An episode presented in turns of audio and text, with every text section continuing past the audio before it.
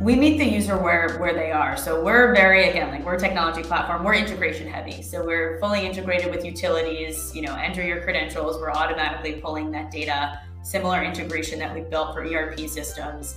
Um, that said, a lot of users still do start with like a bulk upload. So just taking what they yeah. do have and getting it in the data template and pushing it in but it's absolutely all about meeting the business where they are. What data do they have available? Where do they need help filling in gaps? How can they be clear and transparent about where gaps are estimated and perhaps proxy information is used yeah. versus real primary data? So I'm assuming you've got customer success people that help the, the clients get started. The best ones, the best in town, absolutely.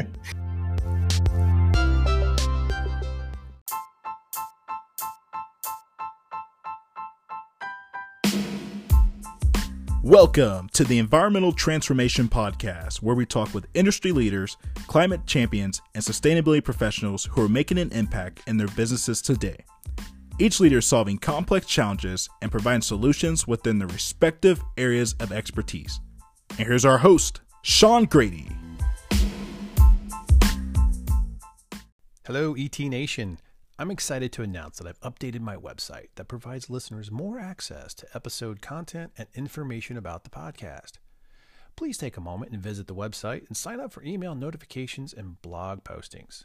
Also, check out our sponsors page to see who supports the show. We can't thank these industry leaders enough. Finally, I would really appreciate if you would take a moment and post a review and rate the podcast episodes either from my website or from within your podcast app. This helps the podcast get more exposure on Apple Podcast and other podcast networks. Also, please send me comments and recommendations on topics that you want to hear about.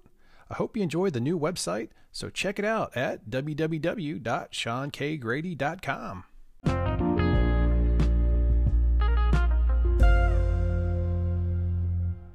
Welcome to the Environmental Transformation Podcast. I'm your host, Sean Grady, and today's guest is Alyssa Rade. Alyssa is the Chief Sustainability Officer for Sustain Life.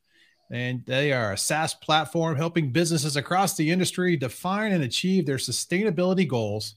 Alyssa helps lead sustainability strategy both internally for uh, sustain eh, for and uh, for sustain life customers. So uh, Alyssa, she holds over a decade of experience in sustainability at several different organizations, and she holds a Bachelor of Arts from the West from Washington University and a Master's in environmental policy and science from Columbia University. Welcome to the show, Alyssa. Thank you, Sean. Thanks for having me. I had to, you know, give everybody the the full picture of you know who you are, and you know, so it's it's kind of a, a you know oblig, oblig, obligatory you know part part of the process here. So, but hey, you know, welcome to the show, uh, Sustain Life. You guys are a new startup in the uh, carbon emission tracking business. Uh, let's talk a little bit about it. Uh, welcome to the show and give us a little more background on Sustain Life.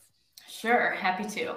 Um, so, Sustain Life is a carbon accounting ESG SaaS platform and we're helping businesses operationalize sustainability. Um, we do a lot of things, but the real bulk and core of the platform is a suite of a greenhouse gas protocol compliant calculator. So when you hear scope one, two, three emissions and carbon accounting, what our platform does is it ingests your business data from a myriad of sources and it computes them and turns them into those emissions outputs. So you can respond to RFPs and customer requests um, support mandated regulated disclosure, investor driven disclosure, or just talk about the great things you're doing, you know, in a standalone sustainability report. Well, how did you guys get started? How did you get started in the, in the sustainability industry? I mean, this is kind of a new, you know, era, so to speak, or a new, uh, you know, re- area in the business. So, talk about that. You've been here ten years. Yeah, so I'm a pretty pure play sustainability, uh, ESG kind of background. I went to undergrad, I declared an environmental science major, and I never wavered from that. Um, I continued Good. on to get a graduate degree in environmental science and policy. Um, but I am from New York and I live in New York. And after school, I knew I wanted to work in something to have an environmental impact. I just thought if I'm going to spend my life working, which as a New Yorker, that is what we are kind of calibrated to do for better or worse. Um, that I productive citizens. Be, yeah, I wanted it to be meaningful. I wanted it to have an impact. I wanted it to to spend my time and my brain capacity trying to solve the problems that I thought were really critical for humankind. Um, and so in New York, what are the things that create all the emissions and consume all the energy and have the largest impact are buildings. So I actually spent um, the majority of my career in real estate and in the built environment and hopped around from consulting and architectural design. Um, and I, I, ultimately wound up working for a large commercial owner and operator um, here in the city. And then coming over to Sustain, we're about a two year old company. I've been here since the very beginning, part of the founding team. And the mission of Sustain Life is all about translating really complex, sophisticated topics and making them accessible so that businesses can engage in sustainability and climate action. It can't just be the global enterprise businesses, the Apples and the Googles of the world that have a sustainability plan. It needs to be every business taking action if we're going to have the impact we need. And so that is the guiding light and ethos of Sustain Life is helping businesses understand what is relevant to them and material to them, where they can have an impact and then giving them the tools to both both measure a baseline but also manage it and actually improve their environmental impact. I think that's the biggest challenge that we're seeing as well, you know, in the consulting business know, in the industry where companies are really challenged like how do I get the data? How am I measuring this data? What calculations should I be using to, you know, calculate my emissions? Um, you know, through the various, uh, you know, scope one, scope two, and scope three. They, they, they can be challenging, uh, you, know, and, and, because it's not easy to discern how to use it, uh, mm-hmm. the, the, the factors properly. So, yeah. I mean, if you can create a solution that helps people solve that that you know conundrum, that's really the the trick here, right? Absolutely. I mean, so much of this work, even at pretty sophisticated, you know, enterprise scale companies, is happening on spreadsheets. And it's just oh, yeah. super labor intensive, prone to human error. And it's just clear that technology can do a better job of managing those emissions factors and the data sources and processing that data, um, as well as helping you do things like data quality and fill in gaps and estimates. And so, you know, that's what we've built into the platform to really help businesses understand here's the data that you need to engage here's what we do with it here's what it means when you know you get an output and how you can talk about that in a meaningful way to your stakeholders that are asking you to disclose or talk about these things across various media. Mm-hmm, mm-hmm. well where do you think we are in the evolution of the decarbonization journey right now? It's a really good question. Um, i think that we've made a lot of progress but we frankly have a lot of the way to go um, the goal of net zero of decarbonization is to limit global warming to 1.5 degrees. And right now, we're falling short of doing that. Even if all of the government pledges that are out there, if we, you know, actualized all of them, even those current commitments are not enough to maintain that warming threshold. And so there's a lot that we have to do to really get there. There's some great resources. Um, the ones I recommend, there's a great IEA report that talks about transforming the global energy system and what that needs to look like over the next three decades in order to reach this target. Yeah. And it's a lot. It's it's a lot. Um, there's also Net Zero Tracker is a great resource. Um, talking about like all the countries. There's 50 countries representing over half of global emissions that have set net zero targets, and that's great. But the quality of those targets vary. You know, some don't yeah. aren't robust. They're not including scope three, which if you're not including scope three, you're you're missing most of the pie. Yeah, exactly. Exactly. I mean, I've been uh we've had a lot of guests on the show and we talk about, you know, this whole decarbonization journey and and some of the tactics or, or strategies to try, try to get there. You know, in the built environment, you just talked about you you did a lot of work in the built environment you know, I've had uh, you know several uh, interviews with you know LEED LEED uh, green you know LEED zero is a big sure. new one out yeah, there, right? Yeah. But uh, you know, solar uh, power uh, seems to be another one of the topics to me that is just not getting enough air on how it can really help transform the consumption of you know fossil fuels by going solar. And the problem that I see is that our utility systems are really built for transmission and not you know consumption basically right uh, and the cost of solar is a barrier uh, mm-hmm. and it needs to be plug and play i mean you, we in my opinion we need to be able to go to home depot or lowes and say well here's the size of my roof and I can buy the panels and I'm just connecting cables mm-hmm. down to the, the, the breaker box and that's it. I mean, it, you know, or into a, a, a, battery that's down there as well. Mm-hmm. So make it so simple. The caveman can do it. I, you know, look, I think we're making progress. I say this with the utmost respect, but my mother-in-law did it. She did it, right? She got the solar panels on her roof. She hired the service providers, and this is certainly not an industry expert. You know, like we're we're certainly making progress, but I think I think there's a lot of constraints with the grid. And oh, even yeah. if we get all of this capacity, you activate the solar and you do the wind projects, the transmission and distribution grid is not built to accommodate right. this additional capacity. We literally cannot transmit it from where it is generated to where it is consumed. And, and so there are major infrastructural challenges. Absolutely. And that's where the biggest opportunity, I mean, there's all the the the the biggest chunk of emissions are in the built environment that we already have. I mean, wow, let's yeah. let's solve that, and I think we'll start to get there pretty fast. And you know what? This is um, you know a less uh, swanky, I'll say, kind of a less exciting approach to it. But if you're in real estate, you know that the first thing you do isn't evaluate a, a rooftop solar installation; it's energy efficiency. You yeah. look at your current systems and what your consumption is and what projects can you implement to actually reduce consumption. And then you work on your actual energy right. supply. Right. But uh, you know i think uh can we're getting a little too far off topic here. However just real quick you know when when a, when a solar company comes and says hey we, we can help you get to you know get you off the grid and they say well but you need to take a mortgage out you know to do it that's like a non-starter, right? Mm-hmm. So that's the problem. We we got to solve that. If we could do that, we're going to make big impact. Um, because a lot of people want to make a big impact. If you're listening to this podcast, I'll bet you may be thinking, how can I level up and advance my career? If you want to get that promotion, increase your regulatory knowledge, gain professional recognition, and earn more money, then it's time to obtain an industry credential from the Institute of Hazardous Material Management. The IHMM offers eight credentials that are ANSI approved for students, experienced skilled employees without a degree, and for the degree professional looking to set themselves apart from the pack. Their credentials focus on three main areas Certified Hazardous Material Manager, the CHMM, the Certified Dangerous Goods Professional, the CDGP, and the Certified Safety and Health Manager, the CSHM. If you become an IHMM credential professional, then you will be in the top 1% of your profession and your credential will have a global reach. Check out their programs they offer at www.ihmm.org. That's www.ihmm.org. What are you waiting for? Get started today.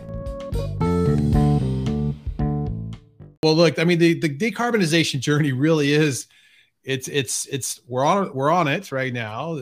Many people are addressing it in different ways. Uh, we're seeing companies now really drive the message, you know, from the corporate, you know, C-suite executive uh, ranks all the way down to the everyday worker. Uh, it's happening. So, how how's the conversation changing? You know that you know with these boards that you've seen yeah. through your interactions with Sustain Life. Yeah. So I think, and and I do a lot of speaking with um, the accounting profession, which really approaches sustainability and decarbonization from the enterprise risk management space. So, really like focusing on that governance and oversight. And I think ESG has really become a board issue. This is something that is material to investors. So many of these disclosure frameworks are investor driven frameworks. Right. This proposed SEC law is an investor driven disclosure law because investors want to understand material risks and opportunities to their investments and the allocation of their capital, the same way right. they want to understand risks and opportunities across other things outside of ESG risks. Um, and so I really think that it's not just about what is your performance, but what's your strategy? How are you navigating these things? How are you building in resilience to your business operation and your value chain and supply chain? And that is what really can, you know, can really impact long-term value and the resilience of that business. Um, I think I think across the board, we're seeing sustainability become really integrated into the core business practice and disciplines. This is no longer a siloed team. I mean, even when I started in my career, sustainability was a little siloed. You worked with other yeah. teams. But yeah. now, like you're touching procurement and risk management and IR and operations. I mean, this is really becoming woven into the fabric of how businesses strategize and run run their processes. Well, you know when when the procurement people are asking for sustainability information from their suppliers, it's getting yeah. pretty deep. It's getting pretty deep into the you know the uh, the business because you know they're mostly thinking, "Hey, I want to buy you know something for the lowest price." Mm-hmm. You know, and now that equation of the purchasing, you know, is, is changing. Right? They're they're not buying just on the the lowest price. You know, the SDGs are really kind of coming into play, and mm-hmm. well, there's there's so much. It's it's it's evolving so fast too. I think that's the speed of what we're seeing is is kind of interesting. I mean, it's really uh, exciting time to be in the industry right now. It is. I mean, I think that network effect of you know, customer to supplier, and we have a mandate, we have goals and standards. And if you want to do business with us, we're going to ask you this in an RFP, or we expect this information from you, or we're right. going to make a buying decision based off this is really powerful. Like we so often talk about regulation because now it's just, it's so hot. There's a lot evolving in real time. But the traditional drivers of this have been that supply chain network effect, and it's it's market dynamics, right? You're right. going to do what your most important customers are signaling to you is important to them. Right, right. Well, let's talk a little bit about digital transformation that's taking place in our industry today. And you know, let's you know, beginning with scope one, two, and three tracking of emissions. You know, it feels like uh, there are many different tech companies, you know, hitting the market right now. I mean, like you guys are in there. There's I've seen, you know, I'm a, I'm aware of a few others. Uh, you know, and they're all developing good tools, and and they're some may be specific for an industry and others because I think mm-hmm. you know mm-hmm. not one tool is going to meet all industry requirements because some Absolutely. of these like if you're in the oil and gas industry pretty complicated stuff mm-hmm. with all the air emissions that are associated with you know title 5 permits and things like that versus you know a retail company I mean yep. totally drastically different so talk a little bit about you know sustain life how you're separating yourself from the other solutions and what's your target industry Yep, absolutely. So there are a lot of solutions on the market, and there's you know, I'll say they're not all designed equally. Some, as you said, are absolutely targeting embodied carbon in building products and materials. Others are targeting oil and gas or hard to other hard to abate industries. Um, and there's a couple of things to, you know, if you're evaluating software offerings that you're going to going to want to know about them. And I think a, a couple of differentiators that I'll talk about with Sustain. One is who do we focus on? We focus on mid-market businesses. And that's actually a really significant differentiator. A lot of the tech platforms are building enterprise scale tools. That's who they want to serve, those large enterprise customers. And we really seriously believe that it's actually the mid market that needs more help. They don't have yes. the deep sustainability teams, they don't have the deep sustainability expertise. They're the ones that are blocked from taking action right now and really need a tool that they can engage with to unlock that. They can't uh, financially afford these enterprise solutions either. Absolutely. And you know, another one is that a lot of these enterprise solutions are they brand themselves as a SaaS solution, but they're really tech enabled services. There's a deep layer of consulting services on yeah. top of that. And we've also taken a different approach there. We're a pure technology SaaS play, and we actually partner with consultants who have been doing this work for decades to essentially be the tech backbone so that they can scale their services and expertise to their clients. I gotcha. Well, so do you guys uh, just set up separate agreements with consulting companies to support them in that? How does that work? Yeah, we have a whole partnership network and there's a whole slew of different commercial arrangements of, of how it can work. But that's been a really meaningful um, partner for us because they are the ones that have deep expertise in the space, yep. have deep client connections. Also, you know, businesses aren't looking for more service providers or more tools. They want to consolidate, they want to streamline. And so being able to kind of scale existing relationships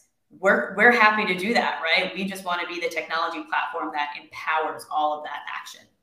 Have you had any of those types of um, you know i'm just kind of curious have you had any of those types of arrangements with uh, your your partners where you white label your your application into other so it's you know it's seamless into somebody mm-hmm. else's solution it's okay. Yeah yep, all right that's good to, yeah exactly. that's good that's good to know. I mean that's because that's that's a it's a great alternative for someone who already has a good solution for a few other aspects of you know the value chain of maybe ehs or something and they yes. just need that piece yes. you know to I be more comprehensive. Yes the partnerships ecosystem is so critical you know let's not all build the same tool. Let's all understand the different niche approaches that different tools have, whether you're coming at it from a governance perspective or a compliance perspective or an EHS perspective or a broader ESG perspective, and yeah. connect with tools and providers so that you're building a robust solution that can solve all the business's needs. I love I love that approach because we find um, in the market too that that um,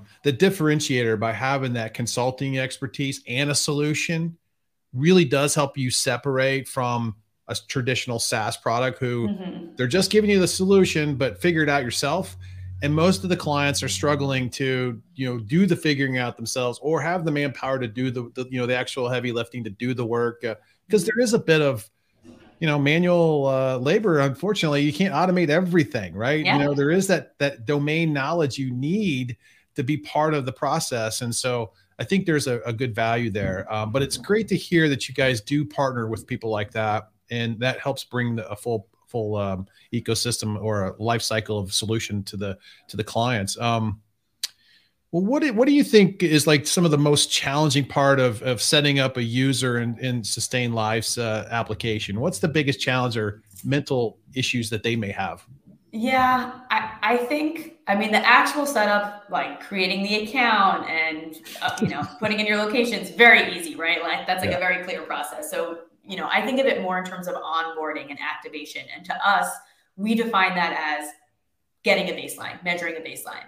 And I think the hardest part about doing that is access to data. And I think that's universal across whatever scope you're doing. I mean, that's the, yeah. that's the hardest thing.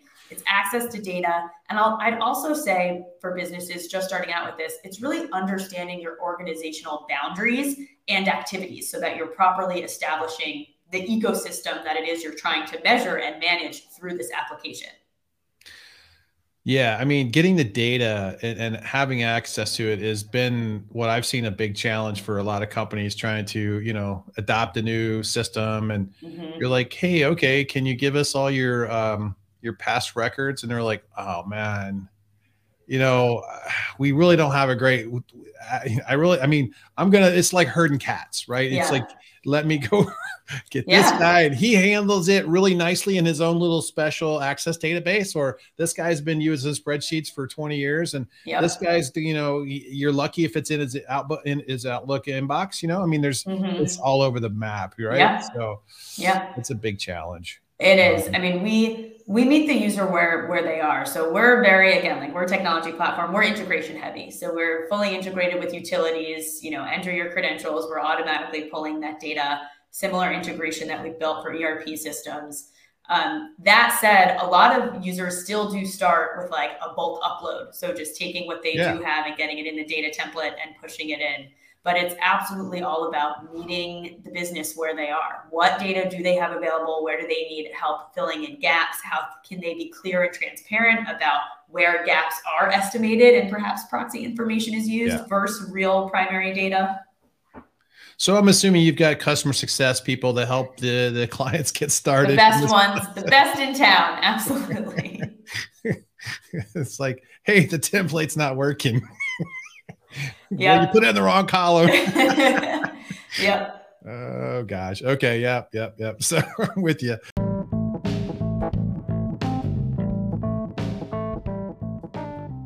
Today's episode is sponsored by Cascade Environmental. Cascade's Compass Corporate Sustainability Program has been helping consultants balance economic, social, and environmental impacts of remediation on projects since 2014. Achieve your sustainable remediation goals by drawing on Cascade's leading national capacity, technical expertise, and their performance focused approach to support any stage of your project lifecycle. When looking for a firm that can help you meet your sustainable remediation goals, then look no further than Cascade Environmental. To learn more, go to www.cascade-env.com. That's www.cascade-env.com. Well, let's talk about a little bit about the tools available to users that, you know, to capture the scope three data. I mean, are there any integrations with utilities or templates they can use? Yeah. You know, talk a little bit about that because we're not showing the the application for users uh, or for listeners today. This is all, you know, conceptually in the cloud in their mind right now. But yep. you know, let's give them a concept for because then they can go to the website and then they can see something, you know, more and maybe get a demo. Yep, absolutely. Um, so, like I mentioned, we're very integration heavy. So, we integrate with utility aggregators. So, it's not each individual utility. We work with those that aggregate thousands of utilities um, across the country with some international coverage as well. So, utilities are really the easiest ones. We built something similar for ERP systems to pull your transactional level data. Um, and then we also have the bulk import templates, which again, some users prefer to use that.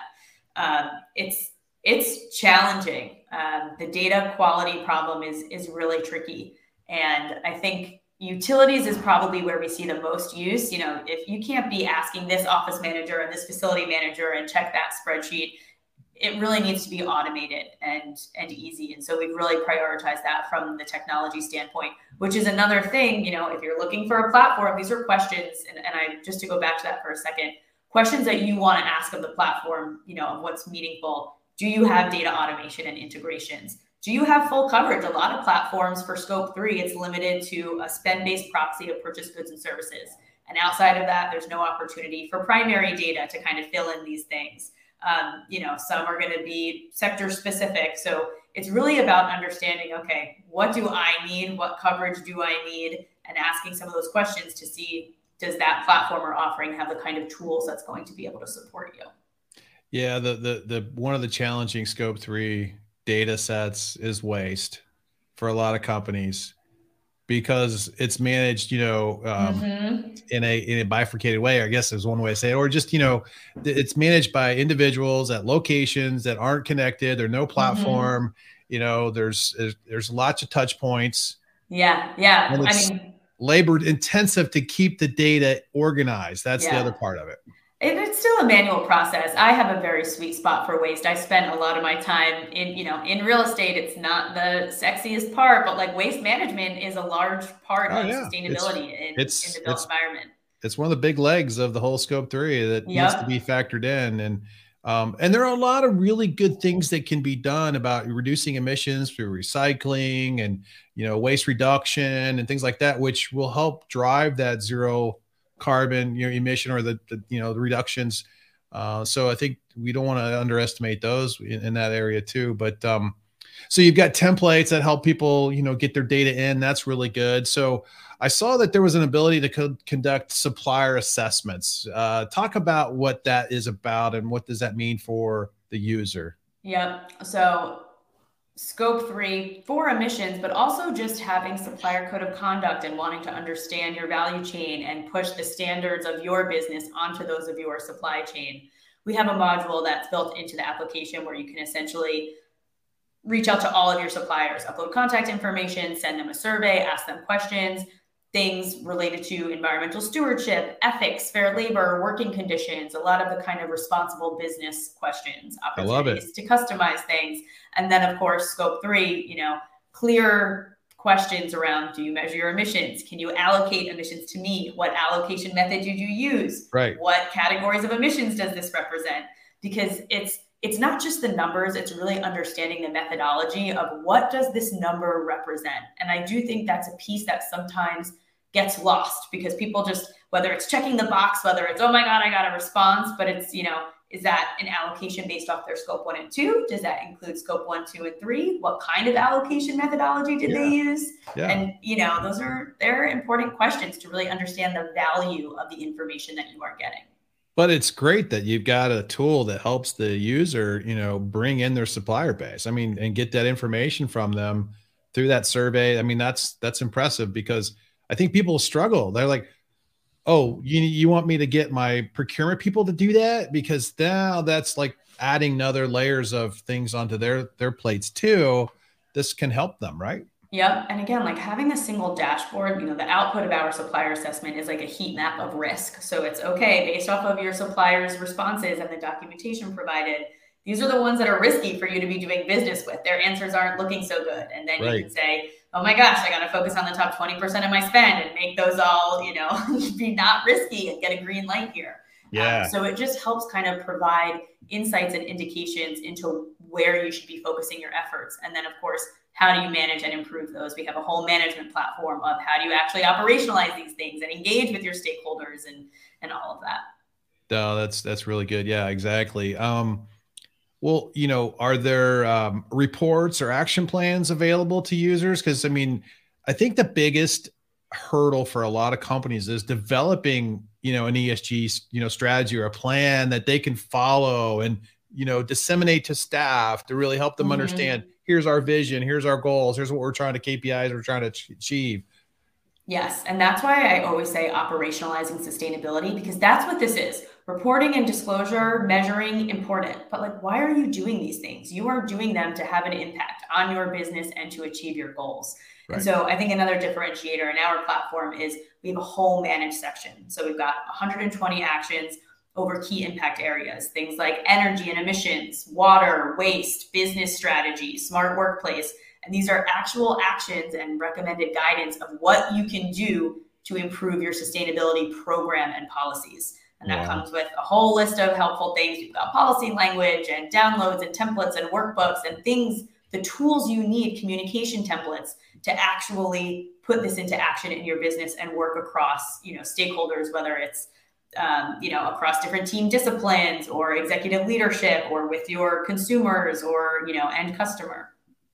Well, you know, that right there, just having access to that is uh, probably a game changer for most people in the buying process here because that's like one of the big i think outcomes most people are really excited to see you know get it get their hands on is you know this is going to help me create my my roadmap yep yep exactly and having that roadmap of just like basic project tracking right like due dates is this started do i have a goal end date you know where am i in this process it's really helpful to organize and solidify those efforts and also you mentioned the sdgs before but translating or connecting the activities and programs and policies that you as business have put in place and how that supports or otherwise connects to these disclosure frameworks. Does that support an SDG? Are you doing something in that effort? We've mapped that all in across the UN Global Compact and GRI and like major frameworks to help yeah. tie that knot because it's I, I when I was in house I did that exercise manually. It was okay, yeah. we're going to report to GRI, we're going to report to the UN SDGs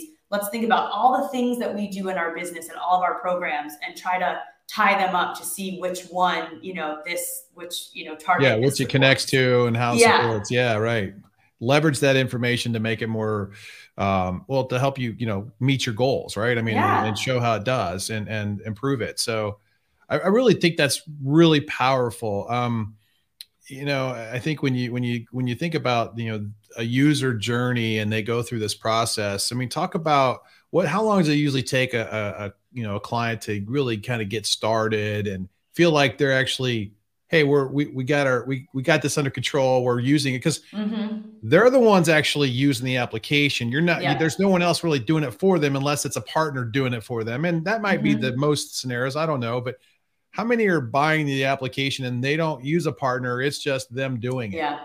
Plenty plenty. We have a lot of direct clients as well. And you know the time varies based off of the complexity of the organization their goals of what they're trying to do in the app and the access to data they have right. so you know to put a, a, a benchmark or bandwidth around it like four to six weeks is kind of average. It can certainly go beyond that if you're really struggling to get data. Can certainly be shorter than that if you've got integrations and data is just coming in and you kind of right. come in and know what you're doing. So, um, you know, uh, you know, developing all the factors, the the you know the the carbon emission factors, has got to be one of the more, I guess, complicated, challenging things. I mean, is there anything in the application that really provides the export of like here's how we arrived at this calculation so you can prove to you know an auditor? I could not have asked for a better question. We are very very proud of this feature. A new feature that we launched last quarter is called our audit and verification view and this is literally meant for users that are trying to get assurance or third party validation and for every single calculation that takes place in the application it is backend transparency into where did this data source come from? Is there an upload document to support it? Was it a manual entry? Was it an integration? And then what emissions factors and data sources did Sustain Life use to translate that into um, not just your CO2e carbon output, but all the constituent gases, methane, nitrous oxides, every single constituent um, Kyoto Protocol greenhouse gas. And that's really, really important because for businesses that are used to doing this, if you're getting assurance and your assurer says, okay, I'm going to need your documentation for the carbon emissions so I can replicate this, mm-hmm. it is such, I mean, it is such an effort to hunt down every single source and what did oh, I yeah. use for waste and I don't know what did my provider use for energy and so having that all in one platform is an incredible time saver. Yeah. No, that's good to hear because that, that that there again is another one of those key features that's like okay, from an auditing perspective, I can validate this. Yes. This, you know, it, will have quality assurance. I mean, essentially, what sounds like you've almost developed is almost like a mini sustainability EMIS you know system i mean think about it i mean you've created this like iso little emis system that's just all sgg and esg it's all connected and it gets your blueprint your i mean that's really you know your your reports it's really cool yeah no i mean we're we love building what we build right? Like it is the most gratifying job to be able to build this product and technology based off of customer input and market insights and it's just such an exciting space to work in and also knowing that the product that you're creating is having such a beneficial impact you know to businesses oh, and to yeah. the world. This episode is sponsored by pace people advancing science to protect our environment and improve our health pace provides an unmatched depth and breadth of testing and analytical capabilities along with professional services for your in-house lab needs they have the expertise, capacity, and delivery infrastructure to provide the certified results you require when and where you need them. With over 40 years of innovation, more than 500 certifications and accreditations, PACE is serving customers through over 100 lab and service center locations with mobile lab, on site, and emergency response service options available. At PACE, they honor their commitments so you can honor yours. The next time you are presented with an environmental testing and analytical needs, turn to PACE. To learn more, go to www.pacelabs.com. That's www.pacelabs.com. Well, talk about what it's like working for a startup.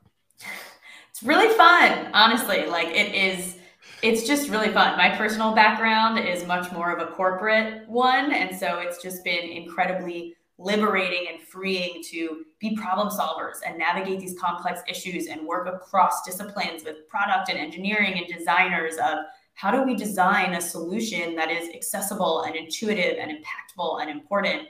Um, and especially in this space there's just so much evolving in real time and it's really collaborative you know? Like i said like the partnership network is so important to us understanding what customers needs you know their unique needs. It's it's just a really really fun exciting space to work in so what's been like the UX conversations been, you know, with the design? Because I've always, you know, most of the developers I've worked with, they, they they've got the, a vision of just doing things, but they don't always see the, the UX side of it all, you know? Yeah, no, I mean, our design team is incredible, honestly. Like every time we demo this platform, we get such praise for just how intuitive and thoughtful and like accessible it is to actually use.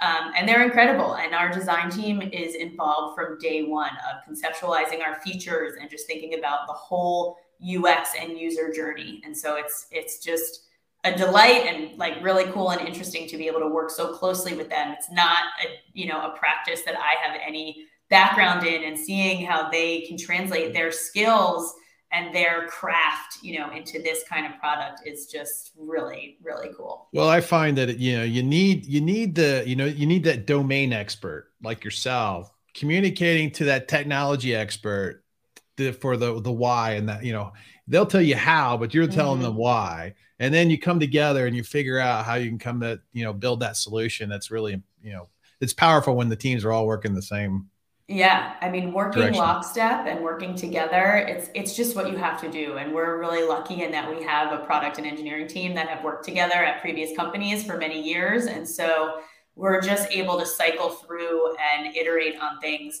really quickly. Um, and it's it's just really cool to see the progress that gets made, even when we change process or you know something in our tech stack. Like it's just um, you know everyone's really on the same page, really in the same groove. Well, so how many people are working for Sustain Life at the moment? We are a company of 45. Okay. Yeah, that's great. Yeah.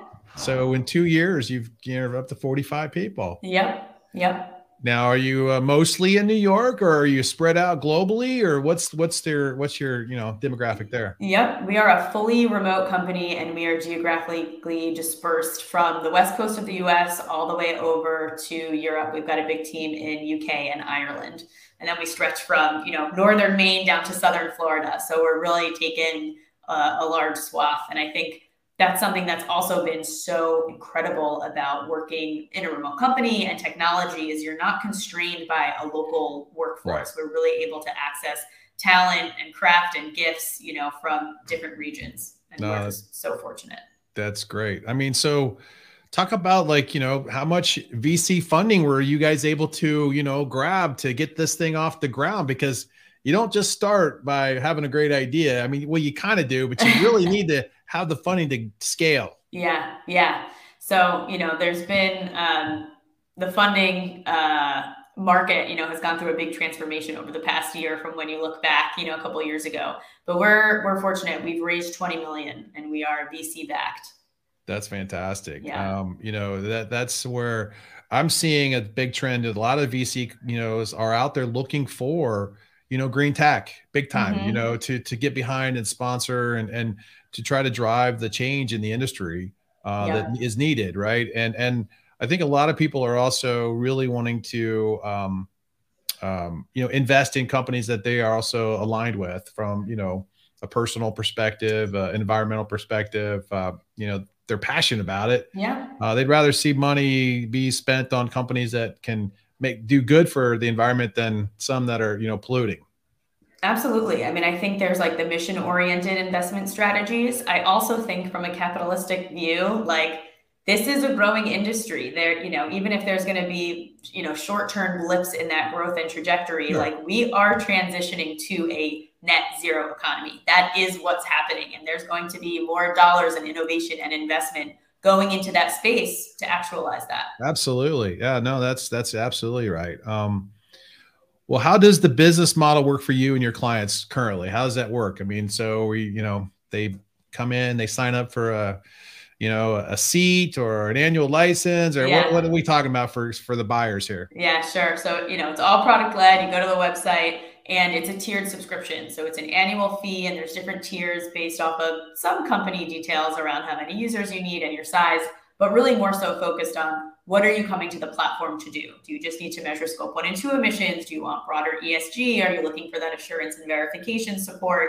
Um, and that's really meant to fit where businesses are in their journey because we do support the mid market and there's a great range of maturity in what businesses are looking to do. Some are just starting out, they're large customers are asking them for scope one and two emissions and they need a reliable consistent accessible way to get that information to them. Yep. others are publicly traded companies that are going to be mandated by this sec rule and they're really trying to button up and tighten up you know what their internal data management processes look like. Well that's good. So there's a bit of a uh, um, I guess a, um, a feature based uh, you know scale so mm-hmm. if i mm-hmm. want the platinum where i want the full capabilities that's the, you know one tier if i'm down i just need some minimum mm-hmm. that, that's a good way to look at it that's really yeah. good um, well this is good so um, what's the big uh, what's what's new on the the dock for you guys anything coming up that anybody want to you want to share that's going to be exciting oh, for the oh, company the, the roadmap we have yeah. so many exciting things coming i think the most exciting is that we are launching a feature on on target setting, specifically setting science-based targets. So really actualizing that path to net zero, grounding that target in the science-based, you know, SBTI initiative and, and other frameworks, um, which you know companies are just looking for that level of validity and that level of rigor in you know arbitrary targets are are old news you know they if you're just starting out they can have a place if you had one like you always want to have a goal but this is about setting meaningful targets that are going to get us where we need to be. And that's what we should be striving for. So we're really excited to launch that feature next quarter. Oh, okay. So targets, that sounds good. Um, that's really good. Uh, I guess uh, you've got really good user dashboards. You said uh, that you know kind of show progress and and things like that. For and what about data analytics? Do you have a nice analytic engine on the back end of this thing? Yeah, so there's a lot of, um, you know, we're integrated with Power BI reporting. There's a lot of insights and hotspots, and not just giving you your data, but what does this data mean and what do I do with it? What are the actionable steps that I can take after having this data? That's good. So, do you have a, lot of clients coming to you with like custom reports? Like, hey, I need this. This is, uh, you know, it's something that we don't have in the in the can. Um, we do have a lot of custom work. So we have like a whole custom section if you want to be tracking custom metrics, you have custom factors. So I do think that's another thing. You know, we're a relatively um, small business when you compare it to some of the major names in the space. You know, Salesforce has a tool and Microsoft has a tool. And I think, you know, being able to be nimble um, and kind of react to those kind of customer requests and fit their need is, is something that's appreciated, you know, by the market. Yeah. Right. No, it, it's it is because you know you can't. It's it's hard to build like you know the perfect mousetrap for everybody, right? You yeah. just can't. So a lot of these types of things that some level has to have some flexibility for a little bit of some bespoke type uh, reporting and you know functionality. Yeah, and that's honestly kudos to our design team because they're so adept at creating that kind of like modular, flexible, customizable system and doing it in a very efficient way that allows our engineering team to produce it, you know, with a relatively low lift compared to had they designed it in other ways. That's good. That's good. Well, look, how do listeners get a hold of you, Alyssa, so they can, you know, get more information? You know, I saw you on a LinkedIn video post, which I saw I saw a clip and I was like, you know what? She would be great to come on to the podcast. we can get this information out to the listeners. And um, so I really do appreciate you come on the show. But how do we get a hold of you? Absolutely. Well, I'll say come check us out, www.sustain.life. Um, you can check out our YouTube, sustain.life. We have a channel. You can always reach out to me directly. I am Alyssa Rade on LinkedIn. Alyssa at sustain.life uh, is my email. And we're eager to talk to you. I mean, we love talking you know to prospects whether they become a customer or not we just love to understand what are your challenges what are you trying to achieve what are your um, goals so that we can design the most impactful and powerful product to meet those needs. Absolutely. So don't be shy, folks. Reach out. Yeah, she won't bite. She's she's easy to talk to. Uh, no, this has been good, and I'll make sure I put all your contact information up on the website so they can reach out to you. We'll get this podcast episode out here shortly uh, for all the listeners. Um, I really appreciate you coming on the show. And uh, you know, the best of luck with the the Sustain Life. I'm really looking forward to seeing the progress of that application. Thank you. Thank you so much, and thanks for having me. You bet.